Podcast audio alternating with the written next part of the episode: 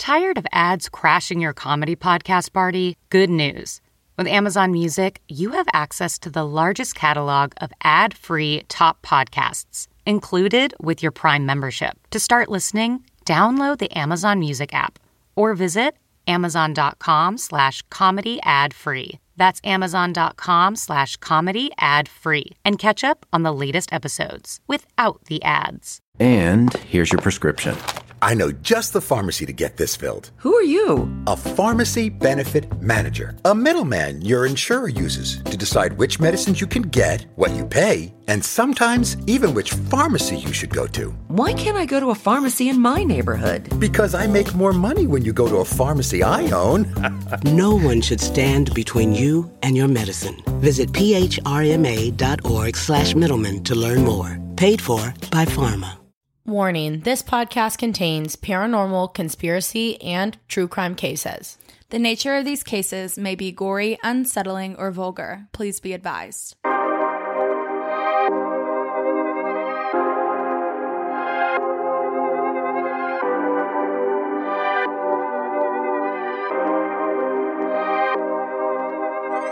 Hey, everybody, and welcome back to Creeps and Crimes Podcast. I'm Taylar. And I'm Morgan. And this is episode 69. Oh, yeah. Getting down and dirty tonight. Get into it, yeah? The, the delinquency in us right now, the juvenile, whatever's going on. I honestly that have more we- hype about this one than 70. Ooh. Ooh. That 70 show. Oh, we have to do 70s cases next week. oh, week. that would be fun. That was such an amazing idea, Morgan. Thank you. You are so welcome. Thank you. Anyway, guys, I have been ready for this episode. Me too. Really ready. And let me tell you something. I came up with this topic, not the one I'm speaking about today, but I sent it to Taylar. I was like, I have to do this. And then we were like, well, maybe we shouldn't. It's a little inappropriate, but it is going to be featured on our Patreon. Yeah, it's gonna be on our Patreon. If you're on our Patreon, get ready. Yes, they're gonna be. That's gonna be a good episode. So if you aren't on our Patreon, you can literally just either go to the link in our bio on any of our social medias. It's a uh, what's the name of that link, Link tree? tree. Yeah, and it'll take you directly there. Or if you scroll down into our show notes, like the description for the episode, it's linked in there as well. It just you click the word Patreon and it'll take you directly to our page. It's five dollars a month. You get two bonus episodes, some extra content, um, and if we do a two-parter, we'll release it on there early unless it's going to be like a next day release like OJ Simpson. Yeah. but really that's it. So you can hop on there and join that and then you will also get the first pick in our new merch that'll be coming soon. yes. So um, Morgan, you want to tell them about our socials? Yeah, I want to tell you about our socials. You can follow us on Instagram at Creeps and Crimes Podcast. You can follow us on Twitter at Creeps underscore crimes. You can follow us on TikTok at Creeps and Crimes. Um, should we throw it back to follow my Yes. own at morg.m, double the G. Double the G. And you can follow my personal at Taylar J with an A. with an A. With an A, bitch. All right, so we're not gonna really drag on this intro because um, we have a lot more that we need to say. So that would take like probably about fifteen minutes. So we're going to move our um, updates on life to our TFU section. So for a lot of people, this is their first TFU. If you don't know what a TFU is, it's our totally fucked up session, which is where we just let it fly and tell you everything that we want to, and using whatever language we choose to. Exactly. And sometimes it's accompanied by about four to five glasses of wine, but not tonight. exactly. Not yeah, not tonight. But um, okay, we want to read some reviews. Yes, correct? we're gonna jump you, uh, get you guys updated with some new reviews that we got. We're gonna have to split them in half though because there's so many. Yeah, thank you guys. There's literally so many that we can't read them all Oh, in one so intro. So first, I want to start with Miss Janeth Carolina. Thank you, Janeth. She, I the title's kind of cut off, but it says one of the top po- crime podcasts in My book. my book. Um, it's a five star review. It says, I have now listened to all episodes, and I have to say, I truly enjoy listening to you guys talk about all things creepy and crimey. Definitely makes my workday go by fast. Not only do you guys deliver great stories, but you make it interesting and fun to listen to. Keep up the good work. You guys are doing amazing. Can't wait to hear more stories from both of you. Oh, thank you Thank so you, much. Um, the next review we have is from Dixie, and it says Taylar Jane in all caps with five stars. And it says, I am obsessed with true crime. So when I saw that Taylar had a podcast, I had to listen since I've known her since she was like 12. Um, I was not disappointed. Great job, girls. I've been binging for two weeks now. My new favorite. Thank you so much, Dixie. And Thank also, you, Dixie. Dixie's mother passed away this past weekend. Oh, so we just wanted to tell you that we're sending you so much love and Light. happiness and light, and we're just praying for your family. oh, You got the next sad. one? Yeah, the next one set is from J Leo 2. It says OMG. Five star review. Love this. Started listening this weekend on a whim after watching Taylar's TikTok. Made it to Ep 7, and I need y'all to look back at this and hit it again because you recorded this in 2020. But now in 2022, it really makes me go, hmm. and this, what they're referring to is the Georgia Guidestones. Yep. So We, maybe- we even knew we were gonna have to go back to that one because Yeah. it was just too much all at Yep. once. The next one we have is from Shaw Shaw underscore Shay, ten yeah. Shay, uh, and it says creeps with a black heart. Love that. Um, five stars. When I tell you, I found their podcast by a freaking TikTok. I am binging all of the episodes from one. So cool to hear all these creepy stories, true crime, and aliens. I like all the things. Keep on creeping, ladies. Love it. Amazing. And our last one for today, it is by Wildman 200 and it is titled Phenomenal. It is a five star review. It says to say this was well done is an understatement. These girls are well versed in their subject matter and it shows. I honestly find it hard to believe that this is their first podcast show ever. I would recommend this to anyone who is looking to learn about past crimes and just interesting subject matter. Thank you, Wildman. Thanks, Wild Man. All right, so that's it. You ready to hit them with it? Let's hit them with it. If you're driving, throw that shit on cruise control. If you got a glass, pour that shit up. And let's get creepy.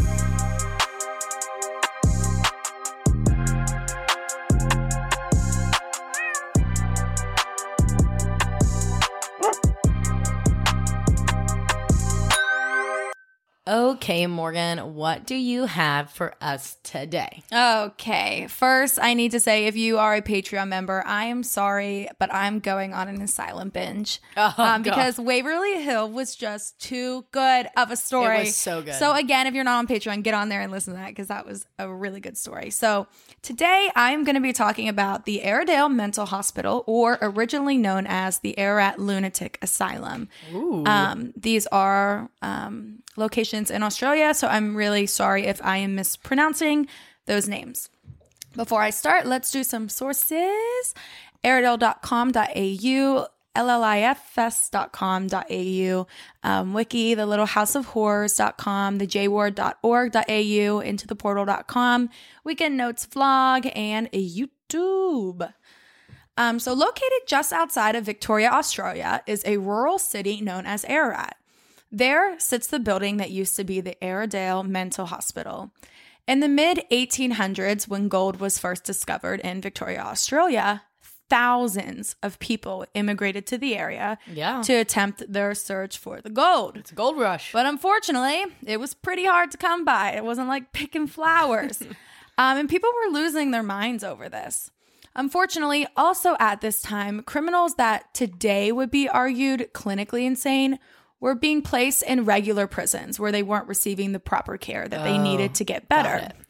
So the government and officials did what they thought was best, and that was to build a facility that would separate the quote insane criminals from the healthy minded criminals. In the 1860s, they began to build the Ararat Insane Asylum. With it came two sister asylums, the Kew and Beechworth. Hmm. All three asylums were put in place to accommodate the growing number of the mentally unstable in the area of Victoria. The asylums were designed by G.W. Vivian and John James Clark. Each building flowed with each other as they were all influenced by Vivian's designs. And um, G.W. Vivian was a very well known designer and architect. Oh. Um, Designer. Yes. The building opened in 1865 and it housed the first group of patients, or what they referred to them as the first inmates. Similar to the Waverly Hills Asylum featured on our last Patreon episode, the Aradale Asylum was built as a town within a town. They had their own garden where they harvest their own vegetables, their own orchards, vineyards, as well as their own stock that they farmed and butchered on their own grounds.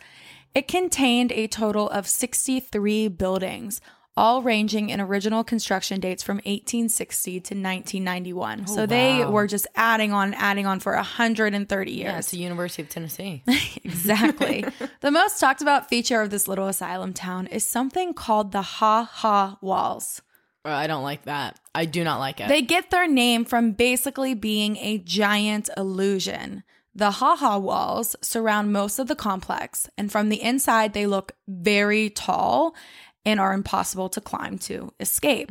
But from the outside, the walls don't look that high, making the public that's passing by think that, okay, well, these patients, they're not subject to like imprisonment. and, Right. Like they can get out if they want, you know? yeah. Um, so basically, what they would do was they dig this ditch, but at like an incline, and then the wall would be built up. So from the other side, it seemed like just a little bit above surface level, but from the inside, you had to. It was like you know Like a a- twenty foot wall. Yeah. So here's a diagram, and this is going to be in our highlight reel for episode sixty nine. If you guys want to take a look, On our Instagram. Yes, on our Holy Instagram. shit. So they'd build it down like this. They dig this out, and then they build this giant wall. So from here, they're like, oh, just a little gate, Yeah, so cute. just a little gate. fence. the ironwork is great. and the people on the inside are like, oh my god. is this what Trump wanted to do? No, too far. Um unfortunately, the patients were in fact not patients. They were in prison. To be committed to the asylum, it only took 2 signatures, and to be released, it took 8 signatures. Where's the fairness? Exactly. So basically, no one ever left once they were admitted. And it was way fricked up, like the way people were getting people admitted. Like they would do it like if you did me wrong, I'd be like, yo, sign sign her in. Like for example, um, they the website, the Aradale website used this as an example. They said that the men who grew tired of their wives for whatever reason would like pull favors, like with their doctor friends or like their cop friends or whatever, and have their wife locked up for mm. no reason. That's literally like the Salem witch trials. Yeah. So at this point, the asylum had prisoners. They had people who were not crazy, just At like all. getting like, what's the what's just getting put away because people didn't like them or men were just assholes. Exactly. And then you might have had some quote mentally unstable. Mm-hmm. Um, and then you also had your people who were, you know, diagnosed with autism and God. things like that that Are totally totally different Fine, like- and don't need to be treated you don't need to be put away. Exactly. Um, Isn't this for inmates too? Like dangerous people are involved in this, Right. Like, and we're putting just civilians, like, Yeah, like everyone was getting thrown in there. So while we know it housed both prisoners and those deemed mentally unstable, these patients were housed together, like the prisoners with these people that needed Oh, to God. be put away, um, with normal people until December of 1886. And then they finally were like, okay, well, maybe we should separate the prisoners.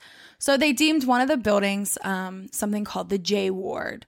The J Ward was strictly catered to anyone who was detained in like any nearby jail, reformatory school, or those from Aradale that had like extreme cases of insanity and were subjected to confinement. Like they would pull them out of the regular asylum and put them in the J Ward. got it. So the J ward was supposed to be a like temporary solution as they were finishing up construction on a building that would strictly house just the criminally insane. Got it. Um, this building was known as Sunbury.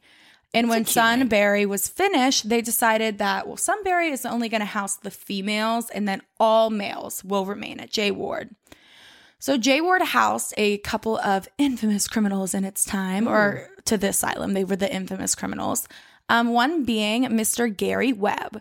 Gary, one morning before his admittance into Aradale's J Ward, went to a pizza shop on the Mornington Peninsula with the sole intention of robbing it. But he was spotted by an off duty police officer. When this officer intervened, Gary shot him. He then proceeded to shoot the woman who owned the pizza shop, leaving the, her to live out the rest of her life in a wheelchair. Oh God. Gary was arrested and sentenced to 14 years in prison, but eight years with good behavior. Um, but good behavior wasn't in Gary's vocabulary. Once he was in prison, and this is not the J ward, this is regular prison, Mm-hmm. he wrote to the media almost every day, as well as politicians, threatening the citizens, the citizens of the Mornington Peninsula, threatening the politicians with their lives. Um, so the politicians and other law enforcement became kind of scared of what Gary was going to do once Yeah. he got out. So they decided to put him behind the walls of the J ward. Oh no. Here, Gary Webb became a self mutilator. Oh god. So throughout his lifespan at the Aradale Asylum in the J Ward, there is 70 recorded accounts of Gary cutting off bits and pieces of his own body.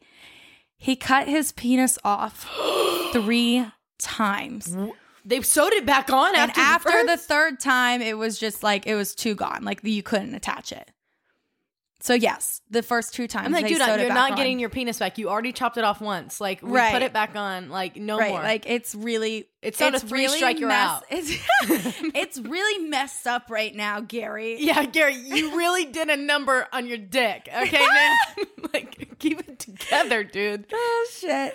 Um, another known criminal is Mr. Bill Wallace, who was J Ward's oldest inmate. Oh. In 1926, Bill was a suspect in the murder of a man in a cafe in Melbourne.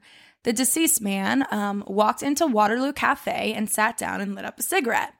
Well, Mr. Bill Wallace hated smoking at the time. Oh. So he's like, hey, man, put it out. But at the time, you could smoke anywhere. Yeah, I mean, we It smoked in Cracker Barrel when we were little. Yeah, well, not well, us, but our parents. When we were three years old, we were lighting, We were lighting up cigarettes in the middle of Cracker Barrel. no, not really, but Ba- not even our parents either. No, it was more like our grandparents, but yeah. both of our moms are like, "What the hell?" Don't tell everyone that I smoked in a Cracker Barrel with you when you were three. Um, yeah, no, my mom didn't. Neither did Tanya. I don't Yeah, know. neither did Tanya, neither did Chip or Bucky. So Oh my god. So Bill Wallace is like, dude, put the cigarette out. Well, this guy's like, why? Why? Like, why do I need to listen to you? so Bill walked outside. He waited outside the cafe for him to leave and he shot him dead on the street.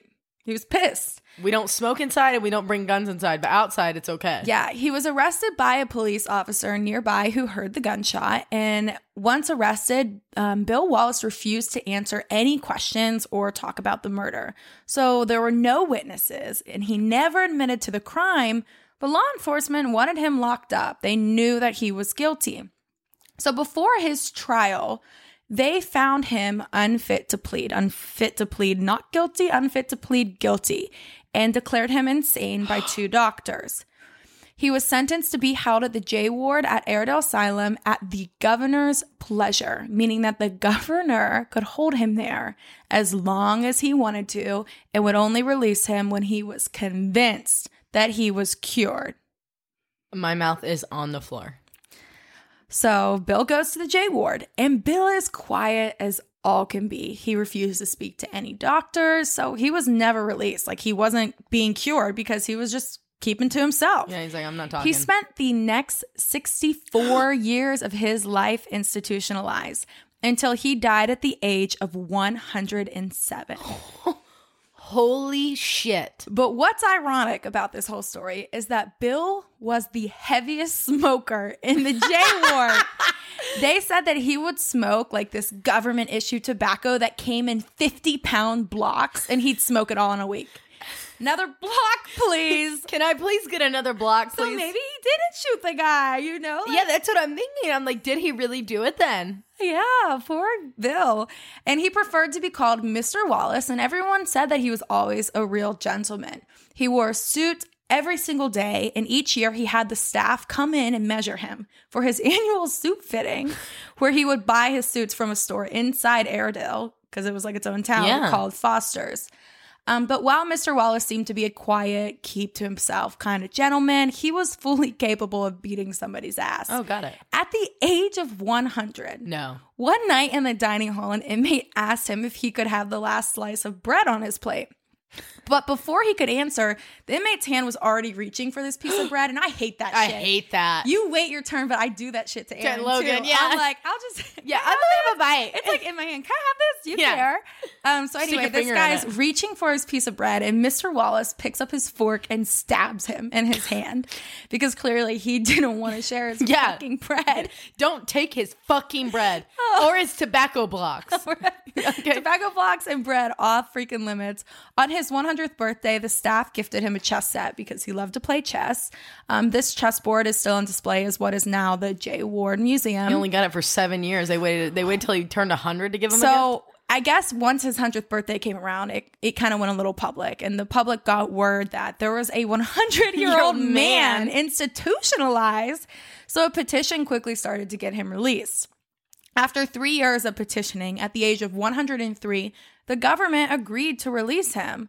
But Mr. Wallace didn't want to go. I mean, yeah. He's like, like his exact his exact words were quote, "Don't be fucking silly. I love it here." I mean, So- really though, like he spent sixty something years there. Yeah, like what's he gonna do? He's like, he probably has no family left. Like, Yeah, and like honestly, it's probably the best situation for him to be that old and have like 24 hour people checking on him. Right. Instead of having to pay for hospice. yeah. So he was moved out of the freaking J ward, thank, Thank God. God. and moved to the geriatric ward at Aradale, and he passed away one month short of his 108th birthday. That pisses me off when that happens. Like Betty mm. White, like, are Yeah. you serious? Yeah. Can we not have waited, Angel?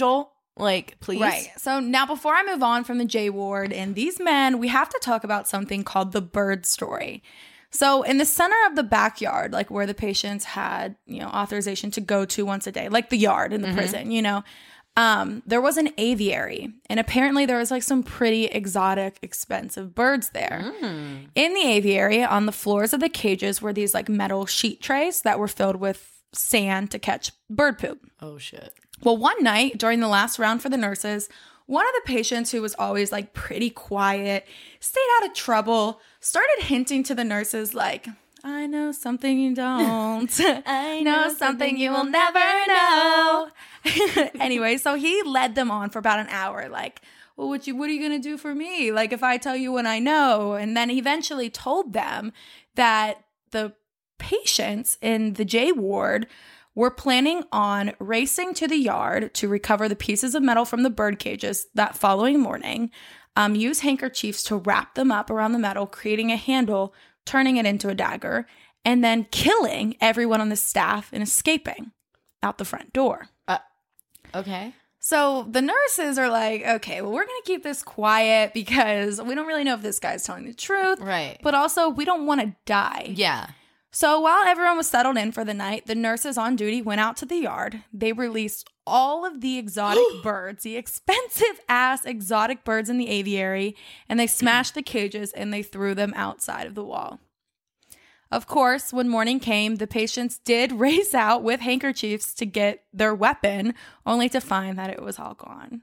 I bet that guy got the shit beat out of him. Yeah, that's the bird story. Um, so anyway, you guys are all probably just really confused why like all these patients would attempt to escape. Like it didn't seem that bad. I Yeah. mean, heck, Mr. Wallace wanted to stay there. He would have stayed there for sixty more years He if wore he could. suits. He got tobacco delivered. He beat lived- people's ass over bread. He lived his life, but unfortunately, in its 140 years of operation, 13,000 people died on its grounds.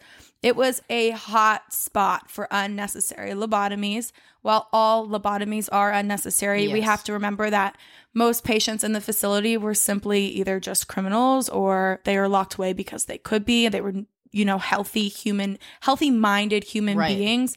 They were receiving lobotomies. and even still, like people that struggle with mental health don't deserve to get lobotomies. Right, exactly. Yeah. I'm not justifying that at all.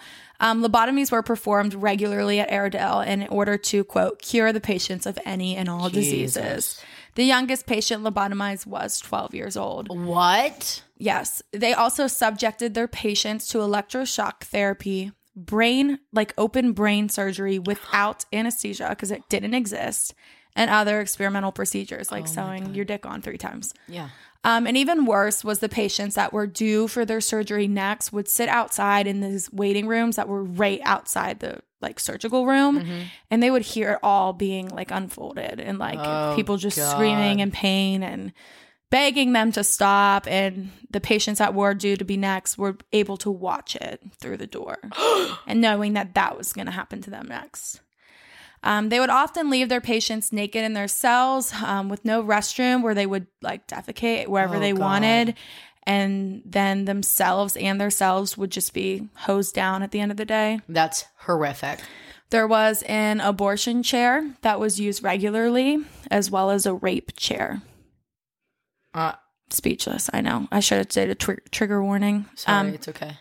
There were day pens, like think of like a pig pen that patients were like thrown into, like by the hundreds. Um, they were thrown into them every day, regardless of the weather. So a lot of people died of like hypothermia or a heat stroke, just depending on whatever the weather was. Yeah. Um, the morgue wasn't built sufficiently or staffed appropriately, which would leave bodies outside in the sun, resulting in them drying up.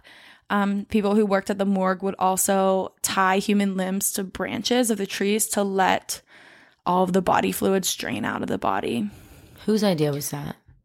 Yeah, I don't know. Your guess is as good as mine. Oh my god. So, yes, you guys know that this shit is haunted. haunted.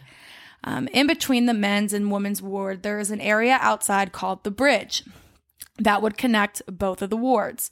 Um, this was commonly known as the suicide walk.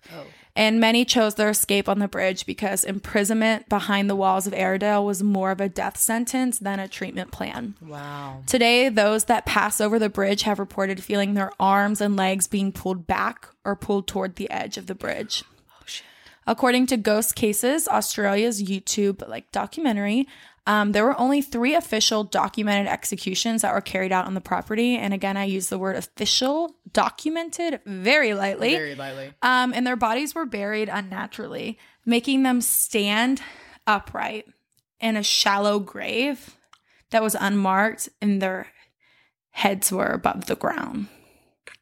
I am speechless. Yeah. Um, those that received this capital punishment were originally charged with murder prior to their admittance into the asylum. Like if they weren't, like it was more of like you have this much to get this long to get better, and if you're not, then Wow. you're going to be buried standing up with Oh your head out of the ground. Um, so let's talk about some notorious ghost figures. Um, first, we have one of the early superintendents of the asylum. For whatever reason, it's unknown. He killed himself by drinking prussic acid. I'm probably butchering that word. I don't even know what that is. Um, when in his office, visitors will often report experiencing a strange taste in their mouth, as well as having a really hard time breathing. Um, next, we have is George Fiddamont, who was the last governor of the jail before it turned into J Ward. In 1886, he was showing a group around the J Ward when he was coming down the steps on the opposite side of the wall. When he reached the bottom of the steps, he suffered a massive heart attack and died right then and there. Today, you can hear the spirit of George Fiddamont travel up and down the stairs with very loud, like firm boots, like almost like metal, like boot. You know Oh, what I mean? shit, yeah. Um, sometimes you can also hear him following you up or following you down the stairs, Literally only no. to turn around and see that nobody is there. Um, that spirit is said to be Governor George Fiddamont. All right, Governor. Sometimes you can hear, oh, sorry, next. The next person on our list today is Nurse Carrie. Nurse Carrie haunts the women's ward and can be seen watching tour groups for, from a distance. People that have seen her say that she is staring like down your soul. Like she has a stare that is just so cold. Oh God. Um, and she's usually like out and like like far away from you, but you know she's staring directly at you. Um, and it'll her stare is so cold that it compels people to like leave her ward. oh like God. Like a hateful. you know that you're not wanted there. Yeah. While some say Carrie was a sweet nurse, others say differently. At one time, she had attempted to force a patient to eat, but after the patient refused, Nurse Carrie grabbed a long metal spoon, shoved it down her throat. The patient began coughing up blood and died right there in the cafeteria. So I'm going to go out on a limb here and say that Nurse Carrie was not a sweet person. Not like a good what sweet nurse. Like how can nurse. they be like her? She was so Oh, nice. she was so nice. She just shoved a whole fucking spoon down someone's Right. throat. Guests and tour guides have reported spotting a ghostly figure of a woman being beaten over the head in the kitchen. Um, while in the men's surgery ward, people report feelings of being like touched and pressed on. Others have reported being attacked, hit, and pinched. Um, one time there was a touring visitor who was in the area of J Ward, and this visitor was violently like bitten on the neck Oh, while shit. examining the straitjackets. Like they were like showing them around. And when they went outside, like in the daylight, there was like no sign of a bite, but like people like saw it. Oh my god, so it was there and like disappear. Yeah. Oh, that's awful. Yeah. When tourists enter the lobotomy room, they'll report experiencing like excruciating headaches almost instantly, like when they walk in. Um, but the ultimate ghost account was a possession of a ghost hunter. It was said that she was in a relatively dark area of the institution. Um, usually in this area, people report being pushed out by an unknown force. Anyway, all at once, this woman became unresponsive. And when her friends attempted to communicate with her, they said that her neck stretched back, her eyes rolled into the back of her head, and she quietly stood up and started walking the other direction. She continued to walk out of the building in this trance, and it wasn't until that she was outside that she came to her senses. Oh shit. Yeah. So all in all, it is haunted as shit. Um, you can visit the Aradale Asylum and do a two-hour ghost tour of the property for about forty dollars a person, or you could do an overnight visit for about two hundred dollars In your whole life. if you dare. I and yeah, exactly. I do not dare. and that is my segment on the Aradale Lunatic Asylum. I loved it. I loved Yeah, it. it was crazy. It was so good. yeah. That was crazy. I hated it and I loved it. Like I, Hate I was it, love 'em. I was like in the beginning, I was like, "There's no way That this is haunted. Yeah, Like, I where's she going with this? You're doing so good. I was like, "This is a great place." and and our energy is like and he's like "Ah," and then i'm like and then when you're in this room you feel this And it's like but- butchered lobotomies and dick sewing back on. I'm like, "Holy shit!" this is crazy We got really uh, limbs hanging. I'm like, holy fuck. I Yeah. mean, yeah, this place is haunted. I can tell you right now. You don't have Yeah. to tell, tell me anymore. yeah it's really messed Oh up all my God. asylums got some oh, horrible Horrible. terrorizing stories so. Yes, but that was a good story. Thank you, thank you. We have partnered with Gaia's Chest to offer you an exclusive discount on the brand new Sorry Marley collection. Gaia's Chest creates personalized crystal vial amulets. Fill it with essential oils, moon water, or whatever you need to keep your space protected and clear. Hang it in your car, around your neck, or just throw it in your purse to keep the good vibes flowing. To see the crystal amulets offered, you can head over to Creeps and Crimes Instagram and click on the Sorry Marley collection post, or Gaia's Chest Instagram, which is at Gaia's Chest. Use code CREEPS and CRIMES to receive 20% off of your order. That's code Creeps and Crimes. Don't forget, this offer ends on January 30th, 2022, so be sure to place your orders now. Good vibes only. Looking to start your spiritual journey or connect with a loved one that has passed? Psychic medium Susan Edwards with Angel Wings and Healing Things has the ability to kickstart your spiritual awakening. Susan has over 30 years of experience and is a certified angelic medium with a passion for speaking to deceased loved ones while leading you on your spiritual journey. Being a Holy Fire Karuna Reiki master and working with sound therapy, Susan has the ability to teach you all of the skills you need to protect, release, and grow your energy. I personally have been seeing Susan since December of 2019. Throughout our time working together, she has brought me peace with my loved ones, helped me connect to my guides, and cleansed myself and my home many of times. Want to connect with your past life? Susan is a certified consulting hypnotist that has the ability to do just that. Susan is located in Knoxville, Tennessee, and offers in person or over the phone readings. Because of the amazing lessons, readings, and healings that we have gotten, Taylar and I have decided to partner with Susan to bring you the same level of peace that she has delivered to us. To get 10% off of your first reading with Susan, message Angel Wings and Healing Things on Facebook or text 704 562 3476 to set up your appointment telling her that we sent you. And you might need it after listening to us. Again, that is 10% off your first reading. Message Angel Wings and Healing Things on Facebook or text 704 562 3476. And tell her we sent you. Did you miss our lash ads? Well, guess what? We are back with even more. Afterlife Lash Extensions is a Knoxville based lash studio that offers everything from classics to super volume. Not in Knoxville? Or would you rather have falsies? Afterlife Lashes has it all with their own strip lashes for sale on Instagram at Afterlife Lashes. All of their products are faux mink silk material that is vegan, cruelty free, and is sent to you in a reusable coffin packaging that is so cute and so on brand. With three years' experience and a three time certified lash artist, Afterlife Lashes is here to give you the best experience possible. Take a nap on their ultra soft lash beds with great music and even better vibes. Use our code CREEPS and CRIMES to get 40% off your entire order of falsies on afterlifelashes.com. To book an extension appointment, DM Afterlife Extensions on Instagram and mention Creeps and Crimes Podcast to receive 40% off any service offered. Happy lashing. Alrighty, Taylar, what do you got for us today? Okay, so the case I have for you guys today is a uh, German name. So uh, bear with me. Okay. It is um, the case of Dolly Usture, and that's it. I'm, that's Dolly one O. uh, only time in her, but her um like real name is Well Well Bur- Well, Borga. well, Borga. Yes, thank you. My sources are all that's interesting.com, MilwaukeeMagazine.com, Murderpedia, TheRichest.com, LA Times, Vintage News, The Lineup. Already, did I say Medium? No, Medium.com, Atlas Obscura, Time Magazine, Gizmodo.com, and A Crime to Remember on the ID channel.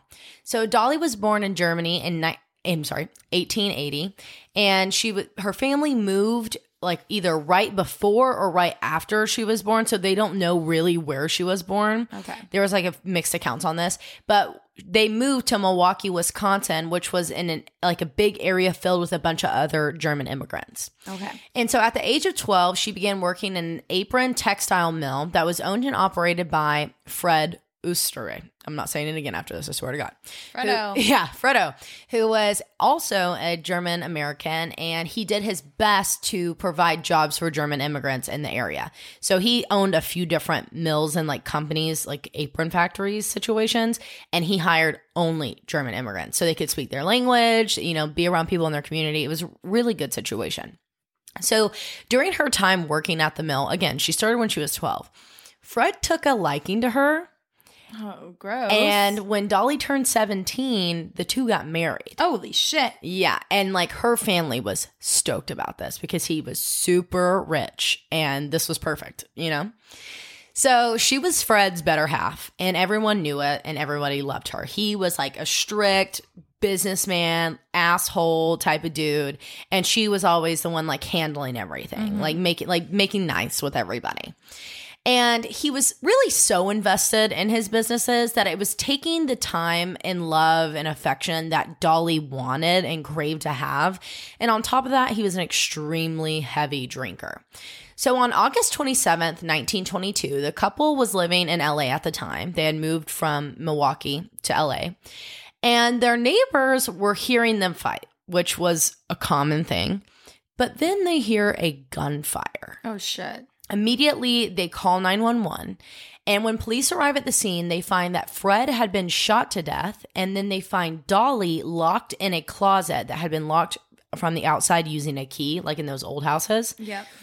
And when they brought her out, she was distraught, like screaming and crying over her dead husband. She kept telling the police officers that a man had come into their home and was robbing them because they were extremely wealthy. Um, but when the man realized that the couple was home, he shoved Dolly into the closet. Fred tried to fight back and he was shot. So Dolly heard the man rustling through their belongings in a rush before leaving. Um, and the only reason the man left is because police, you could hear them coming. So the items missing from the home were all of the cash that was being stored in the couple's bedroom and a diamond watch that was on Fred's arm when he was shot. Investigators were Rolex? I don't know what it was. Probably some like awesome German expensive brand. Um, investigators were able to determine that the gun used to kill Fred was a 25 caliber caliber hello Alert. caliber pistol. There we go. And their number one suspect, obviously, was Dolly, because really she was the only one in the house. And this just didn't look like a robbery gone wrong. Like, why would a robber walk into a house where the cars are outside, the mm-hmm. lights are on, you can see people in the house? Like, it just made no sense. Well, Dolly hired Herman Shapiro to represent her. He was an attorney. And the prosecution really had no reasonable explanation as to how she could have locked herself in the closet with the key being locked from the outside and left in the floor. So she was set free. And after Dolly was released, she bought a new home and began navigating life as a widow, which is when her and her attorney, Herman, uh, fell in love. Oh. He eventually moved in with her, and similar to how her and Fred's relationship went, Herman had to work extremely long hours. He was an attorney, and he had to travel a lot. Therefore, she was home alone a lot. So she started having an affair with a man named Rob Clum. I'm only saying that once. um, and at this point, it was early 1923. So her and Herman had been together for a, a year at this point. And um, they start having this affair. And once Herman was able to, like, kind of like in an off season, is the best way that I can describe it, they were with each other a lot. So Dolly decided to end things with Rob. And this pissed him off so much that he went to police with something interesting about Miss Dolly. Shit. So not long after the murder of her husband is when their relationship had begun. Um, and the murder was in 1922, and this is happening in 1923.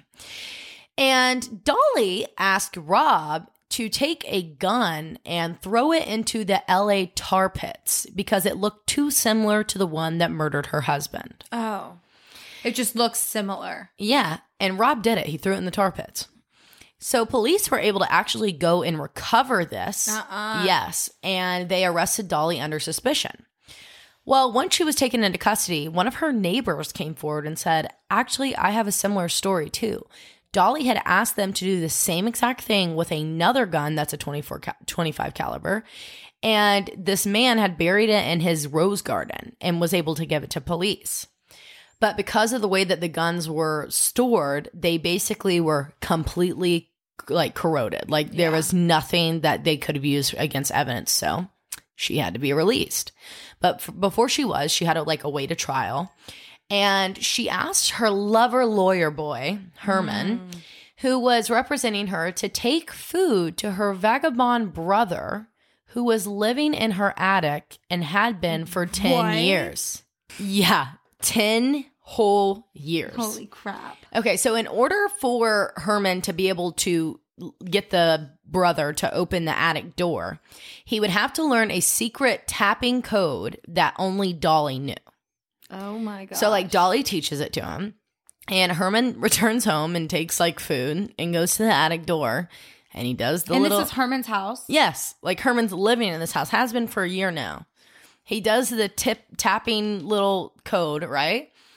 And um and okay, wait, I'll get back to that in a second. Okay, just okay, here we go. Okay, I'm not ready. So he taps on it, and this pale, thin, but like super kind man opens the door. And the man's name's Otto Sandhuber. And he was like so happy to see someone. He was like, oh my God. And he was like pouring his literal guts out. And Herman's like, hey, it's nice to meet you. I didn't know you were up here, you know? Really? Like, Yeah. who are you? And he's like, oh, well, my name's Otto.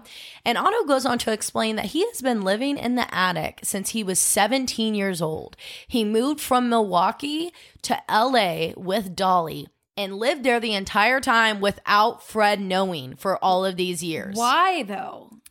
Otto used to be employed by Fred as a sewing machine repairman. And one day in 1913, 33 year old Dolly called Fred while, she, while he was at work and asked for him to send someone over to fix her sewing machine. So Fred sent Otto, and when Otto arrived, Dolly's sewing machine was not broken, but he did find Dolly wearing only stockings, makeup, and perfume. The two, he's not her brother, by the way. Okay. Okay. The two started having a very intense affair to the point that Otto quit his job and stayed at Dolly's home while Fred was at work, and they would have sex for up to eight hours a day. the stamina. This eight hours. A, I mean, are we all hearing this? That's first off, insane. that's UTI City. Dolly's living there. She moved in. Like, oh my, oh gosh. god. She packed her bags and moved into moved UTI there. City, located in the attic. And she's like, honey, can you bring home some cranberry juice? so I'm really craving a cranberry I just vodka. love cranberry juice some, for some reason. I don't know why. But in order to keep the neighbors quiet, because they were all seeing this kid literally showing up as soon as Fred would leave and leaving before he would come home, they Dolly has Otto move into the attic, and this is how he got into the attic. And he like had a bed up there. He got three meals a day. He had lamps, books, snacks, writing materials. And during the day, he would clean around the home for Dolly and have sex. And like basically a sex slave. Okay. And at night, he was just like dead silent and would just read and write. And to him, this was like almost kind of perfect. He didn't have to work. He got food. All he had to do was like clean and have sex to be able to have like- this. And he Besides loved the whole cleaning part, that's a man's dream. Exactly. But this was like his dream situation for Right. any man, but also because he wanted to be a science fiction author. So he was like, I just get to read and write all day, get three meals, get a bunch of sex, and sometimes clean, whatever, you know? Yeah. And he did that and he spent all of his time writing. And what Dolly would do is when he finished, he would give it to her and she would send it all out to publishers. And so he was just like living the dream, literally oh living oh the my dream. God. But it really wasn't a dream because he was literally a sex slave that was an underage kid and basically developed like Stockholm syndrome. Like, you know, this is, I mean, you know, if you were doing and Dolly something. is a predator. Yeah, she's a predator, okay? But Fred never knew about this. Fred had no idea that his wife had, uh, uh, A man in the attic. yeah, like A boy in the a attic. boy in the attic, his former employee in the attic. Like, not a good situation. Sorry, I don't know why I stuttered so hard. Oh my God. It's just so much. So when the couple moved to LA in 1918, the only request that Dolly had about moving was that it had an attic, which is extremely rare in LA. So he had to like search, Fred had to search all over to find a house with an attic. yeah. And once they found the perfect house, Otto left before Fred and Dolly did and moved fully into his new attic space and got settled before they came in with the moving company and got moved into the I whole would be house. like, "Hey, Dolly, let's check out the attic. Like, Like, that you want we gotta take stuff out there. Like, let's go look at it. That you made me search high and low for. Yes. Let's go look at why it's so special. and where are you putting your shit at? Yeah. Is she just like, oh, I'll handle it. Don't worry. I got. I'll put the Christmas tree up there and like throwing Says it no up. No woman ever. No, I would never. Sorry, it's not my job. Um, so Herman, hearing all of this, is like, okay, well, my girlfriend now has been turned into police by one of her lovers, and now I just found out that another one of her lovers has been living in the attic for ten years. So Herman's like, get the hell out. Yeah. Go, take your shit and leave. Like, I'm letting you go. You're no longer a sex slave. Get out. Yeah. And he did. He fled to Canada. He changed his name. And years later, he moved back to LA. He got settled and he got married. Wow. Yeah, like just moved on. Poor guy, honestly. So let's go back to 1923. All right. He had a great life, whatever. the original murder. they, no, uh, no, no. This is a year after the murder. So Dolly, Herman just tells him to leave, and Dolly is still in Uh, waiting tr- for trial.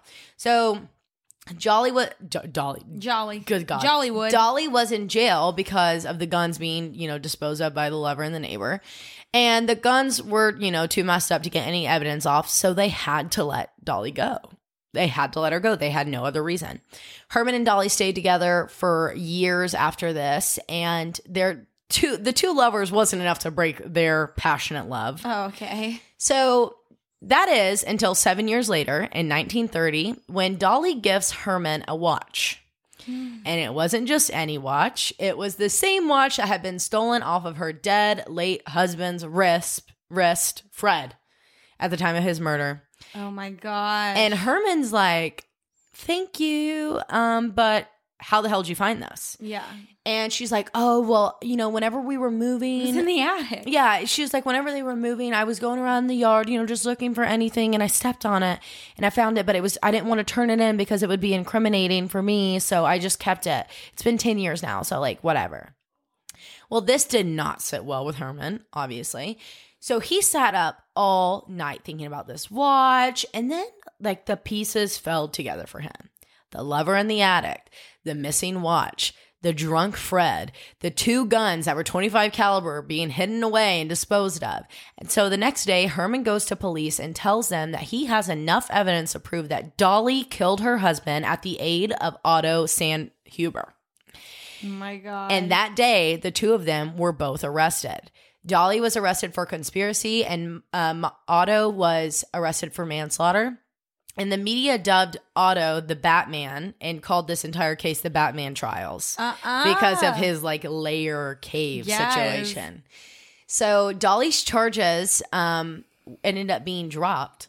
And Are so did me? Otto's because of the statute of limitations. And really, like, people have a lot years. of sympathy for him because, like, he was literally an underage sl- sex slave, Yeah. you know? So both of their, they couldn't be tried for anything. So yeah, um, Dolly died at the age of 80 in 1961. But do you want to know what happened on that day? Yeah, the truth. Okay, so Dolly and Fred had gotten into a really loud, heated argument. And at some point, some shit got thrown around. Someone threw something. And when Otto heard this, he was thinking that Dolly was in danger. And so he runs downstairs with two 25 caliber guns. He was double fisting, okay? He comes down, and the attic was only accessible from Fred and Dolly's shared closet in their master bedroom in the roof. Yes. So he comes down, he runs out. And so Fred sees Otto, his former employee who had left literally nine years ago at this point, um, come out of the bedroom in LA, which is in a completely different state side of the country. And he's like, What the fuck is going on? holding two guns. Holding two guns. one in each hand. Out of his room. And so these two like get in a big fight. They're like screaming, punching, fighting Otto each and other. Fred. And so Otto gets free and shoots Fred three times using both of the guns. There's not like six, it was just like w- two with the right hand and one with the left. oh my one, two, one. Yeah, yeah, one, two, one. Quick little one, two, one action. Uh-huh. And so, acting fast, Dolly grabs the guns. She grabs the watch and the money, and she tells Otto to lock her in the closet and throw the key down, and to run back up to the attic, taking all this stuff up to be sure he does not like spread any blood anywhere. So Otto locks Dolly into the closet and throws the key on the ground after wiping it free of fingerprints and fled to the attic when hearing police approaching. Once Dolly was proven innocent before Herman met Otto, Dolly still insisted that she stayed in the attic despite the fact that he stayed in the attic despite the fact that she had an entire home that only belonged to her at the point at that point because she liked him better in the attic. Ew. And that's a fucked up case of the love Ew, psycho. So she literally was like getting off at the fact that he was locked up in her attic Yes. and like, like at her at her disposal. ew. So gross. Ew. Ew. I don't like that. I'm happy that Otto didn't get charged. Yeah. Like honestly, I mean, he was manipulated. He He, was. was. Yeah. he really was manipulated. He was he was really like a victim in all of this too. Yeah. Dolly, could they not have made just one exception Right. to put her away? Right. But whatever. So she died when she was 80. yeah, she died when she was 80. Oh, I'm proud of Otto for figuring out his life. Yeah, living- getting a I wonder if he was an author. I tried to look it up. I couldn't really find much. Oh yeah, Cuz like he did that for years and years and years. I bet going I bet now he could have wrote like after Oh. all of not now but like after all of this like Mhm. you know in the 2000s or 1990s whenever he could have written a crazy ass book about Uh, yes. his life. I, I literally want to look it up. Pause.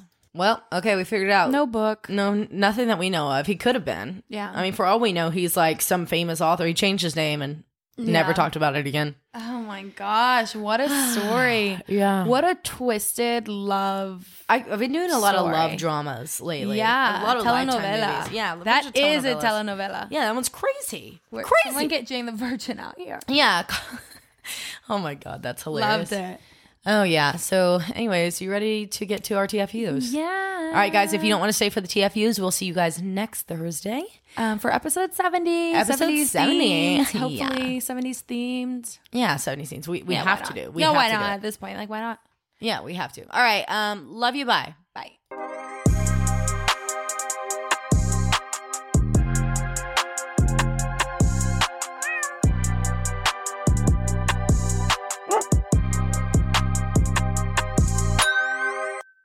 If you're driving, slow the fuck down. If you're drinking, don't fucking drive. and remember, this, is totally fucked up. Okay. So we have so much to catch you guys up on. Okay. Okay. Okay. Okay. So okay. we go to Nashville last Yes. weekend, right? Um, story one. Where should we start? Oh, first off, Noodle found her Yes. dress. Yes. So Oh, we, tell them why we went to Nashville. Yes, we went to Nashville to go wedding dress shopping for Noodle, who was our roommate in college and bestie, and she found the most gorgeous, Gorgeous. Wedding dress Gorgeous. ever. I can't wait to plaster it everywhere. Oh my God, it's gonna be all over on our September. story. Like, it's gonna be great. It's gonna be awesome. You guys are gonna love it. Anyway, so we were scheduled for three three dress stores. Yes. Um, luckily she found it at the second one, which gave us more time to drink and Mm-hmm. Have get down time. and dirty. Get boogie with it. so we went back to the hotel. We relaxed a little bit. yeah, you know, we took a little nappy wap, more like a phone nap. Correction. more like a phone nap. Yeah. Yeah. we didn't really nap, but then we were like, okay, well, let's go to Broadway because we Yeah. were with um, Madison's bestie from Memphis, Baylor, Baylor. and she had never been to Nashville, like to you know party it up. Yeah. So we were like, oh, well, you have to experience Broadway. yeah, because the night before we just went to like a chill like rooftop bar Yeah, we and like sat out. Yeah. yeah. And so we take Ba- Baylor to Broadway, and we're like, we're starving. We mind you guys, it's on on this day. This is hours before. This is at like eight a.m. We Literally. both we each had two chicken nuggets each from McDonald's. That's it. We ordered two four pieces, and we had two chicken nuggets each. that was it. So And two coffees. We were starving, Dying. starving. So we were like, okay, well, let's go eat somewhere. So we're walking and we're like looking at this place. We're like, nah, nah, nah. We're like, mellow mushroom. That would be Perfect. that would be a great place. So we're, Great We whip it in there, but I don't think it's like the mellow mushroom here. No. it? it's not at all. As a matter of fact, it was like It was a club. it was awesome. It was a club that served pizza. Awesome. Good pizza. There was like a live band and this like she was amazing. The singer was Amazing. amazing. She was singing every 90s pop rock, all of the grunge, all of the country, all the throwback rock. Like it was great. I mean, we were loving it. We were eating slices. Oh, and we were like, well, we're not gonna drink a lot because this big Yeah. snowstorm's coming. We're gonna have to get up early at like seven and Yeah, drive to beat the storm. easy. Let's just take it easy. Show her, show her Broadway. Get a bite of pizza. yeah, like just be chill. I mean, so we're we wear in jeans. chill Yeah. outfits. We wear hoodies. Literally, I had a hoodie on. So in layers. My hair's in a bun. Anytime I'm dressed, relaxed, and chilled, It's when you can drink the most. that's when you can drink the most. And we did just that. we murdered it. And especially Noodle Yes. murdered it. So the band starts uh, playing Mr. Brightside, and immediately Noodles out, and she's no, no, it was Paramore. It was Paramore. Runs over, and she's screaming, she's banging her head, and she's, She's jumping going up and down like a noodle. That's why we call her Noodle. Yes. So she then Mr. Brightside comes on, and we all four go over there, and we abandon our bags. Like break rule number one. I was literally like looking at Taylar. I was like, "Your purse." And then she's I- like, "I'm looking at it," and Yeah. we're both watching it, but like still, like we were that drunk. Yeah. We would never, never. do that. And I left my drink on the table without a top on it. Like, I, why would I ever do that? Wait, and then we come back and you go, I left my drink on the table. And I was like, we both stuck our we both stuck our fingers in our drinks and looked at our nail polish to see if like it had changed.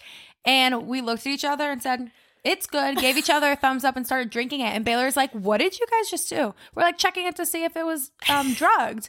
She's like, With your nails? We're like, Yeah, nail polish that detects drugs. She's like, That's so cool. I was like, Well, wait, we don't have that on. We don't have that nail polish. on. We have it. We just We don't, have, it that on. on. We were just. I don't know what we. No, we were literally thinking it was going to change our nail color. Yeah, like I was convinced in my mind. I was like, yeah, if I stick my fingernail in here, it's going to change the nail color. Which that should be a thing. yeah. All nail polish should be able to detect if you've been like date raped. Okay, Yeah. we, we weren't. Like, okay, we know now that we were not. Yeah. Don't ever do that. Don't listen to us. So, you know, we're drinking. We sat down for maybe five seconds. And I had gone over before and I was just watching because I was getting too nervous about our stuff. So um, I'm watching them. And then Noodle comes over and Noodle sits down her phone and walks off. And at this point, I'm talking to Baylor and Morgan goes, I've got to go check on her. I'm like, yeah, that's probably a good idea. So Morgan walks behind me and she comes running back and I can see her running from across the bar. And I'm like, oh shit. And she's like, get the checks. She's throwing up. There's a security guard. I'm like, I okay, said, get the checks. get the checks. So I'm like, uh, I'll take the checks all in one, please. Thank you. Okay, so I'm like grabbing the checks, and okay, you go from So here. okay, so I run over there. Noodles walking down the stairs because you know Nashville bars you have to go upstairs to pee or downstairs, So whatever. annoying.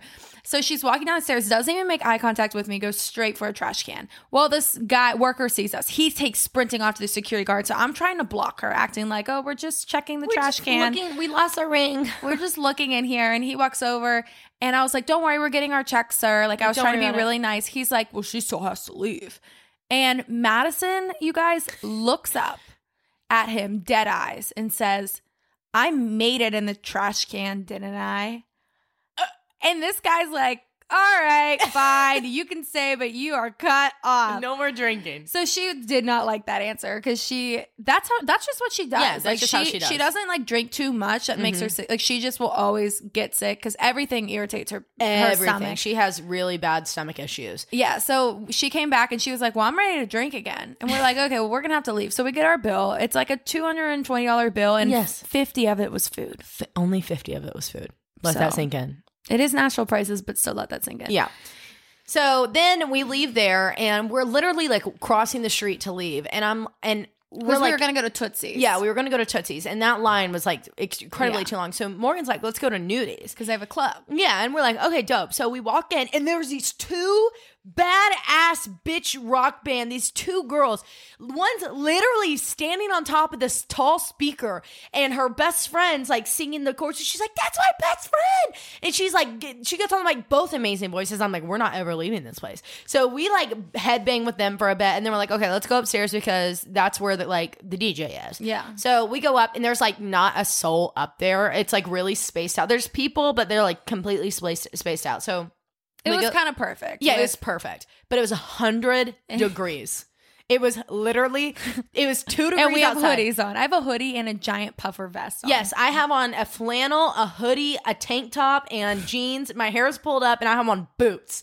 And so we get we get some we get like three rounds of shots, two rounds of shots. Uh, three. I think. Yeah, three rounds of shots. We all get a drink. We're just like sipping on it, sitting in the corner. Like some people, like two of us were sitting, two of us were dancing. We would just rotate. And all of our shits, like all of our layers, are literally piled up. And so I had taken off everything and put on my tank top. And Noodle, I look over at her. She's green. she is literally green. So I I take out my hair tie, my hair clip that I have in. We pull her hair up, and she still has on this big sweatshirt, and she's like sweating. She's like turning white. and she passes out easily. Oh, she. As long as I've known this bit, she's like a fainting goat. She Yeah. was immediately on the ground. Like it, it just happens. Yeah. So especially when she gets too hot. Mm-hmm. So I'm like, here, I'm gonna take off my shirt. Put put your take off your shirt and put my shirt on, and I'll put back on Let's the get sweatshirt. naked in the bar. So we literally in the corner of this bar take off our shirts, switch, and then you know whatever. So at this point, we're like, okay, we need to go. Like this is not a good situation. Like she's already getting sick. So we and we were trying to make Shake Shack by Yes, ten forty. we had to get to Shake Shack. So we're walking down the stairs, and a new band had come on. and this band's going crazy. They're going crazy, and the crowd was not giving them the hype that they deserve. Right. So we all four make our way up to the front. no, we cut everybody, off. everybody off. We get up to the front. We're right in front of the speaker. We're literally like Head headbanging, banging. screaming the song, whipping our necks around, like going crazy. craziness. And the guy, okay, you do. So this the guy, this lead singer, um, he's like, I don't know if you guys all. He stopped singing mid song. He's like, Mid-song? I don't know if you guys all know this, but we have a celebrity here with us tonight. we're all like, oh my god, and we're all like, who's here? Who? Who's here? This is crazy. This is crazy.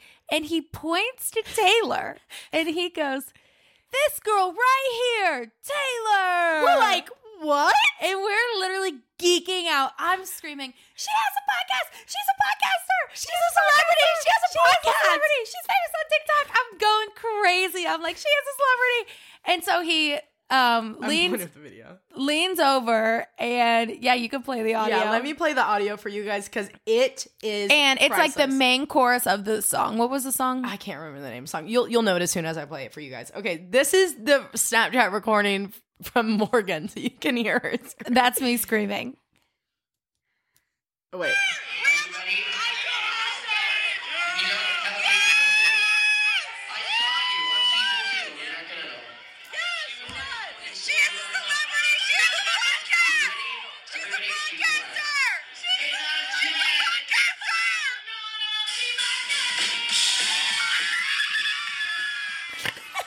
And that's Taylar. Are you going to be my